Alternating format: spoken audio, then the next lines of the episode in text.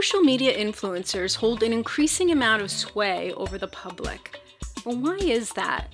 What makes them so, well, influential, especially to young people?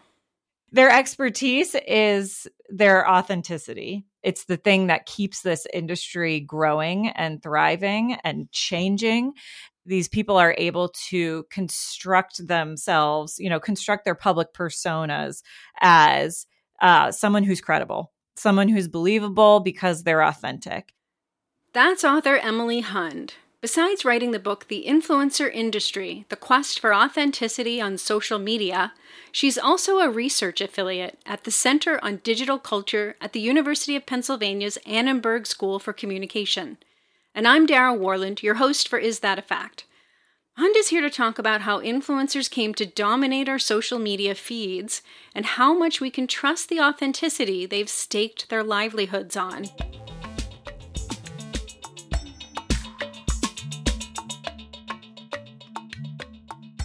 How did social media influencers come to be? There were a lot of different things going on in the first decade of the 21st century that enabled influencers, as we now understand them, to begin to really gain traction. The internet had become a sort of commercial space that you know many people were using and there were platforms like blogger and wordpress that enabled uh, more and more people to create their own websites, their own blogs, and publish their own ideas online in a way that hadn't been possible on the internet before then. These sorts of platforms made it possible for more people to start sort of representing themselves online and communicating to the public in that way. And then we also had obviously the rise of social media, uh, you know, the launch of Facebook, Twitter, YouTube. The early and mid 2000s was like a really robust time for this new type of platform that enabled this sort of new way of communicating online and, and using the internet. And there was so much excitement and optimism around these platforms too. You know, there was all this big talk about how these platforms were going to connect the world and they were going to enable everyone to have a voice and they were going to democratize everything, especially democratize culture. There was also, of course, an ongoing sort of crisis in journalism, which motivated a lot of writers and aspiring journalists and established journalists in some cases to start blogging, start creating their own content online um, in hopes of gaining a wider audience. And at the same time, the advertisers who fund our entertainment industries, they were looking for better return on their investment as newspapers and print media were were struggling in this time advertisers saw that these people who were creating digital content could offer really specific niche audiences, really easily measured results. And so advertisers were really interested and they started putting their money in this space. And then the biggest thing is the economic crisis in the late 2000s, you know, the Great Recession. This was a moment where millions and millions of people lost their jobs. The sort of security that I think many people felt in their planned career paths was shattered. And pair that with this optimism at the time with these new social media platforms that were saying, come here, create content, find your audience, you know, have a voice. That was really alluring in, a, in this moment when a lot of people were disenfranchised and had lost their incomes.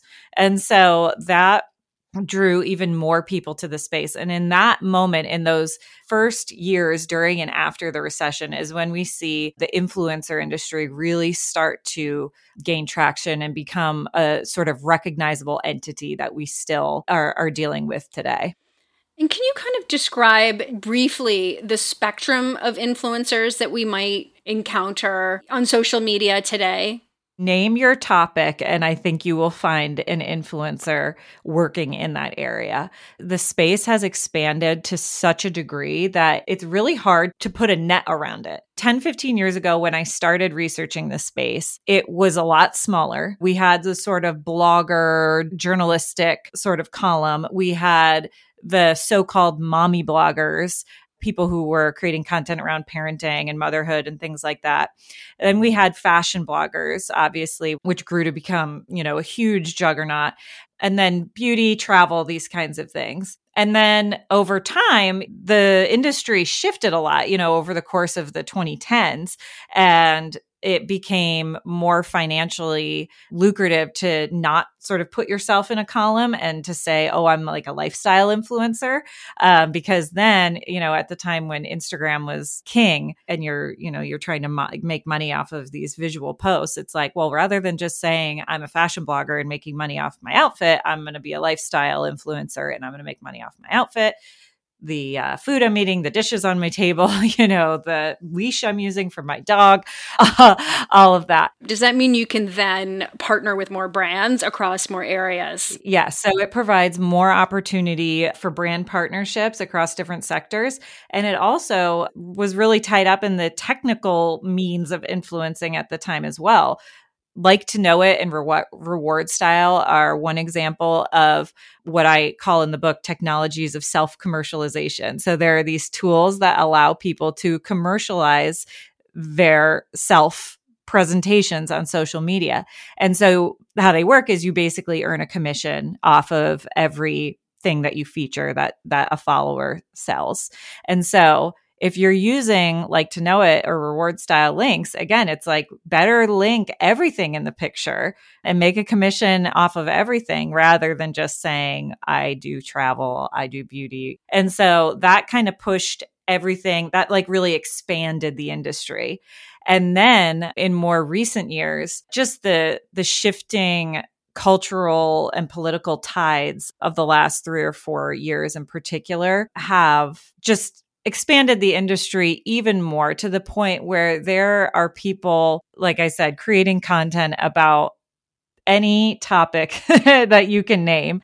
So are influencers experts? Because the way you're describing it, I, you can't be an expert in all things. So uh, to me, what you're describing, and you know, I'm sure I follow influencers. I mean, I I do. Some of them, though, are more niche, right? Like they maybe focus on a specific topic or, you know, parenting, for example, but they're experts. They have credentials. If you're a lifestyle influencer, you can't be an expert in everything. I would find that confusing as a follower. There are some influencers who are experts, but not all influencers are. Most influencers are are not trained experts in the fields that they claim to inhabit. So what's the value they bring? their expertise is their authenticity. So that's what this all really comes down to and and the it's the thing that keeps this industry growing and thriving and changing these people are able to construct themselves, you know, construct their public personas as uh, someone who's credible, someone who's believable because they're authentic really goes back too to the those early years you know those formative years of the influencer industry because at that time in the early 2000s it was an acute moment of sort of the of the bonds of social trust breaking in a variety of ways. So the influencer industry kind of emerges riding this high of like we're not like all of them. You know, we're not like the, you know, the mainstream media who you can't trust for XYZ reason. We're not like the any any of these, you know, established institutions. We are just people who are just like you. And we're just sharing what we know to be true and uh, sharing what we like and, and, things like that. And so that was really alluring. I like to point out too when we're talking about the early years of the influencer industry that it's not like these early influencers were lying in most cases because the reality is they were creating a new industry out of nothing. They they didn't know, you know, they couldn't predict what was what we were going to be living in today at, at that time. They really were for the most part just using these new platforms, figuring things out, sharing what they knew to be true, sharing their expertise when relevant. And then when advertisers came knocking, then they were able to monetize and then things, you know, just exploded from there. So it's not like it was all a lie because it, it really wasn't. But once they once that first sort of generation of influencers established themselves, sort of proved that this could be a career, something you could make money on, you can sustain yourself by creating content and working with advertisers directly, then, you know, we had an influx of people coming to social media with that express goal in mind. And as the space became saturated, authenticity sort of gets disconnected from the actual you know lived experience of the creator and becomes something that needs to be cultivated and communicated in really predictable easily digestible ways so that the influencer can gain more visibility and rise to the top. How aware do you think most people are that influencers are paid to endorse products and that these are like paid partnerships that they're doing.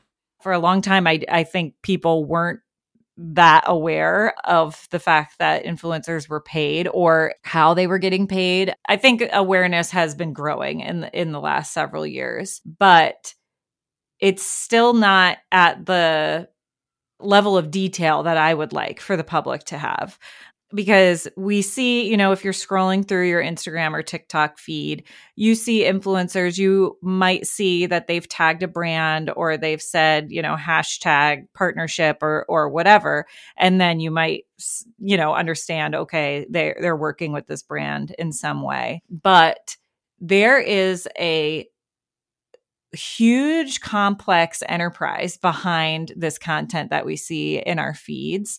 And it's not as simple as a brand approaching an influencer or an influencer approaching a brand and saying hey let's have an exchange of services here. There are to begin with you know look from the you know the user end of the content that you're seeing influencers have to present themselves to us in like I said, patterned, recognizable ways in order to remain what's called brand safe and an entity that brands want to engage with, someone that's not going to cause any controversy or any kind of issue for the brand. And so that means that influencers are presenting themselves in, you know, particular ways. For a long time that meant you can't say anything about politics, religion, it was like you had to be totally apolitical. It's like you had no beliefs. now that has changed, particularly, you know, since 2020. Now influencers are sort of expected by their audiences and brands to an extent to sort of share more about their beliefs, but you still have to do it in a way that doesn't go too far, you know, and where that line is of going too far is constantly shifting. People are incentivized to really play it as safe as can be in the way that they present themselves. And even when they're posting what's called organic content, something they just, a picture they took or video they made that they just wanted to do, even then, brands are still looking at that. So if you are an influencer or someone who is aspiring to be one, everything that you post has to be looked at through that lens of what's brand safe and what is also going to keep me relevant in these algorithmically driven feeds when there's no transparency to the user, whether it's the user like us who might just be scrolling and looking, or the user who's an influencer who relies on this for their income. They're constantly trying to create content that fits with like the what they are perceiving as the current rules. So there's a lot of shaping that goes on that people are not really aware of. And then there's even more that I, I could get into of how these deals are made and all of that. But that's what I would really like uh, the public to have a better understanding of, of is that this is a complicated media advertising industry that is as complicated and po- probably more complicated than the than the advertising relationship with our more traditional media industries. What you're describing to me sounds to me or really describes an incredible tension between authenticity and artifice in this whole social media influencer industry and a tension that has grown exponentially over the years. So it, it emerged with authenticity and the artifice has been growing sort of you know in opposition to it in, as an equal and opposite force over the years i mean would you agree with that Yes and no. It's kind of interesting because like I said when we're when we're comparing to those early years when there was, you know, more truth to that authenticity of like these people are just people who fell into this. That was true, but at the same time the content that was popular, especially at the dawn of like Instagram, you know, we're thinking like 2012, 2013, which is when the influencer industry starts like just mm, growing massively year over year the content that was popular at that time was pretty curated. It was really posed, really heavily edited. And so that was an interesting tension at that time, too. And now there it has almost like flipped where a lot of the popular content that we're seeing on Instagram and TikTok is like people looking like we look right now like it's eh, at your house or your office and you know you're you're not overly posed and you're not face full of makeup and you know all, all of that. Pandemic style kind of like yeah. Yeah exactly. And so a lot of content that we see now is much more quote unquote authentic but it's not it has the appearance of being more authentic because it it isn't as obviously staged as as it used to be. But at the same time the creators of that content are much much much savvier and much more hyper aware of what they are doing and the stakes that sort of govern what how they are doing it. So there i guess is a, maybe more artifice behind in the in the strategizing and in the production of this content because the content creators have to be so hyper aware at all times of what is expected of them by their audiences by advertisers and um, by the algorithms that govern these feeds and that determine who and how many people are seeing their content and in your research, how consistent are influencers about disclosing their partnerships, their endorsements, their ads? It's not super consistent at the individual level. You know, like if an influencer is going to disclose, like that is how they run their business, and they're they're always going to disclose. They're always going to be, you know, doing things above board as much as they can. But if an influencer hasn't decided that that is how they're going to do things then you really don't know what to expect. And that that is a huge issue with the with the influencer industry. It always has been an issue but again now the stakes are higher because the industry is so much larger now and it's sort of taken over our social media feeds and also the way that cultural producers in other arenas, you know, so people who are still working at newspapers and sites of cultural production, it's changed how people think about content creation more generally.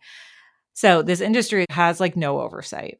The FTC has a really nice disclosures document if you know that it exists, you know, and if you and if you are a person who wants to do everything above board and you seek it out, it's great. You know, that's great. It's a really helpful document. And if, you know, any influencers who are listening to this, please go find it. Disclosures 101. But that's, that's kind of it. The FTC doesn't have the resources to go after everyone who's running afoul of, of these rules. Your disclosures are supposed to be clear and conspicuous. It should be extremely obvious to the follower that, you know, when there is a commercial relationship. But there aren't typically consequences for people who don't follow this. You know, the FTC has seems to be you know taking the strategy of we're going to go after the big fish, you know, when Kim Kardashian messes up, we're going to get her and, and make a public example of her to kind of scare people into into following along because they can't go after everyone that is a huge flaw in this system. And beyond just the the clear and conspicuous disclosures uh, with actual sponsored content there's a really muddy if if not non-existent line between the sponsored and the not sponsored like i like i talked about before you know because these influencers always have to maintain their particular you know personal brand uh, even when they're posting organic content. And so that is really muddy too. You know, I think like so then the user who's seeing the content might think that oh this influencer just felt like doing this look how much fun they're having today doing this thing or or whatever but it's still staged to a degree and so so there isn't a lot of oversight and then of course too when we're talking about influencers who are positioning themselves as credible information providers, you know, not just people who are making, giving you tips about what clothes to buy or trips to go on. There's enough issues with that, with the more lighter topics. But when we look at people who are purporting to be journalistic in some way um, and sharing, you know, purporting to share facts, expertise on, you know, obviously politics and public health are like the two big topics of the last couple years but it it goes you know in a variety of directions.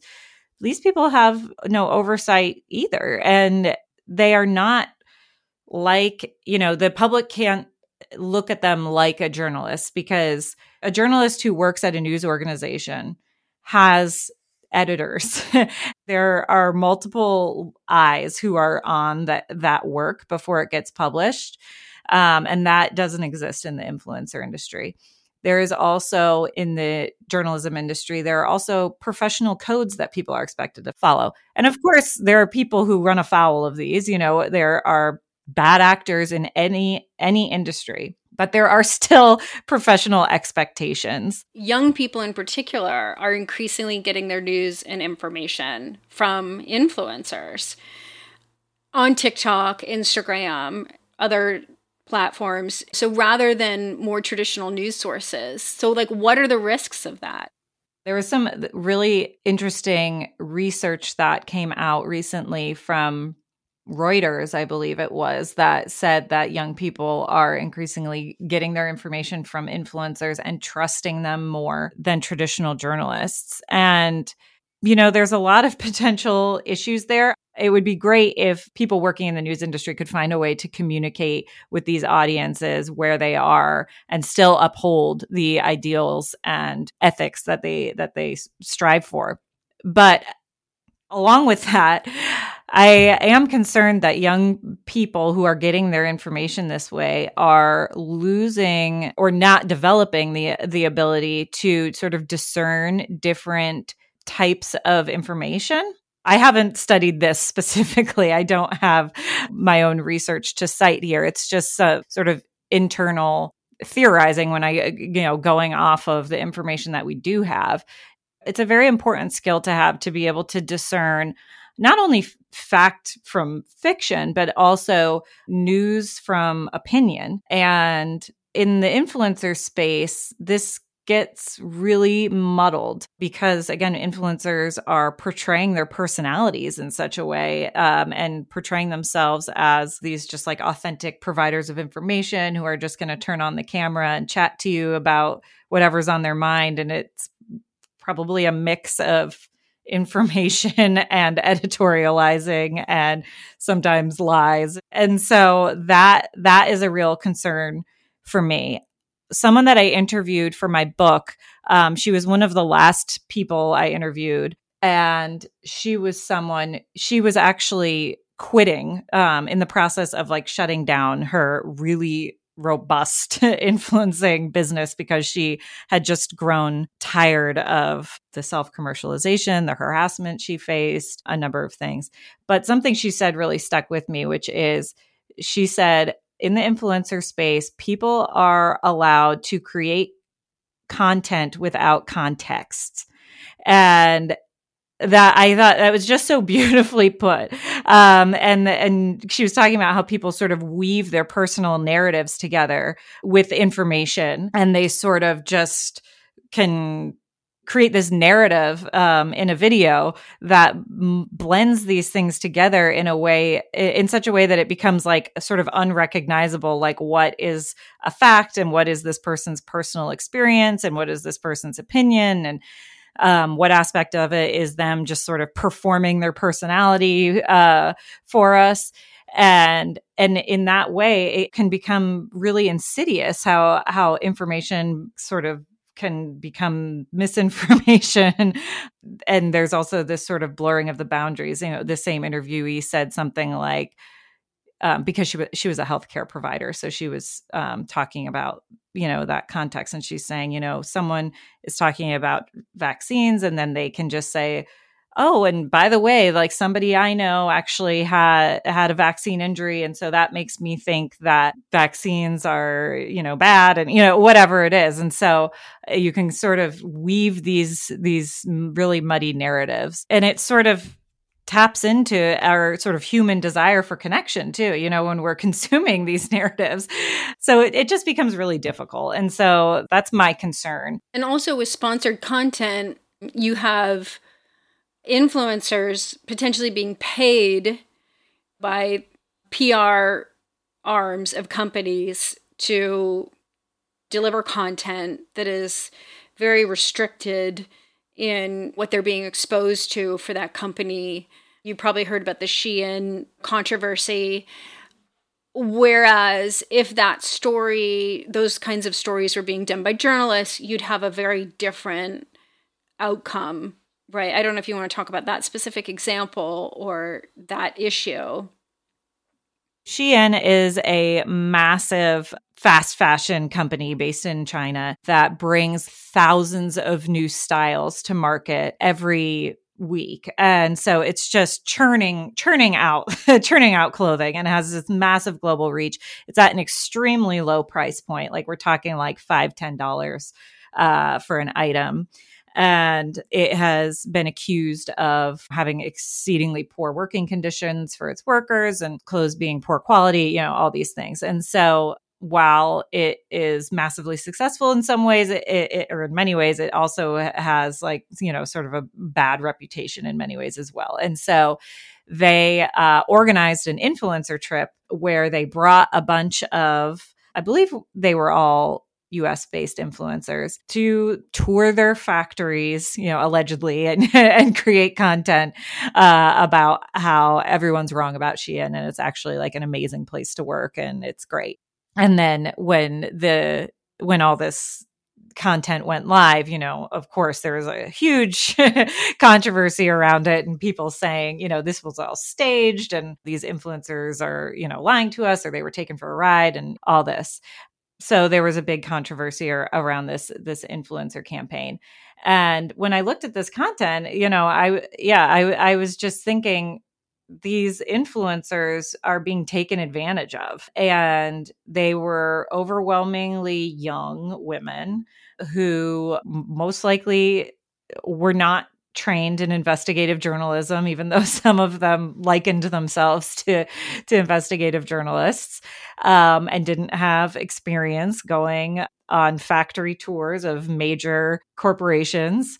They most likely didn't know what to look for and they were probably just super excited. I should have said too that Shein is like extremely popular on social media. It's like a huge hugely popular brand and so these influencers were probably super excited uh, when they got this opportunity. And also, you know, again, it's like when you work as an influencer, um, you're not really incentivized to take a moment to reflect or to say no to a brand that is waving money at you because you are, you know, you have to constantly hustle for for your next paycheck and it's a lot of work. And so that's that's really what I saw when I looked at that content.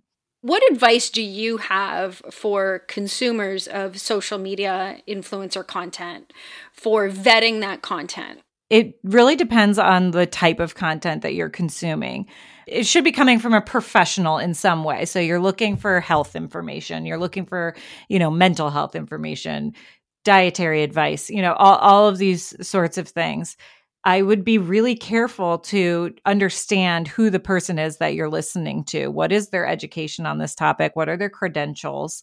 Um, as sort of a baseline of like, should I listen to this person? Are they actually trained and knowledgeable in this field?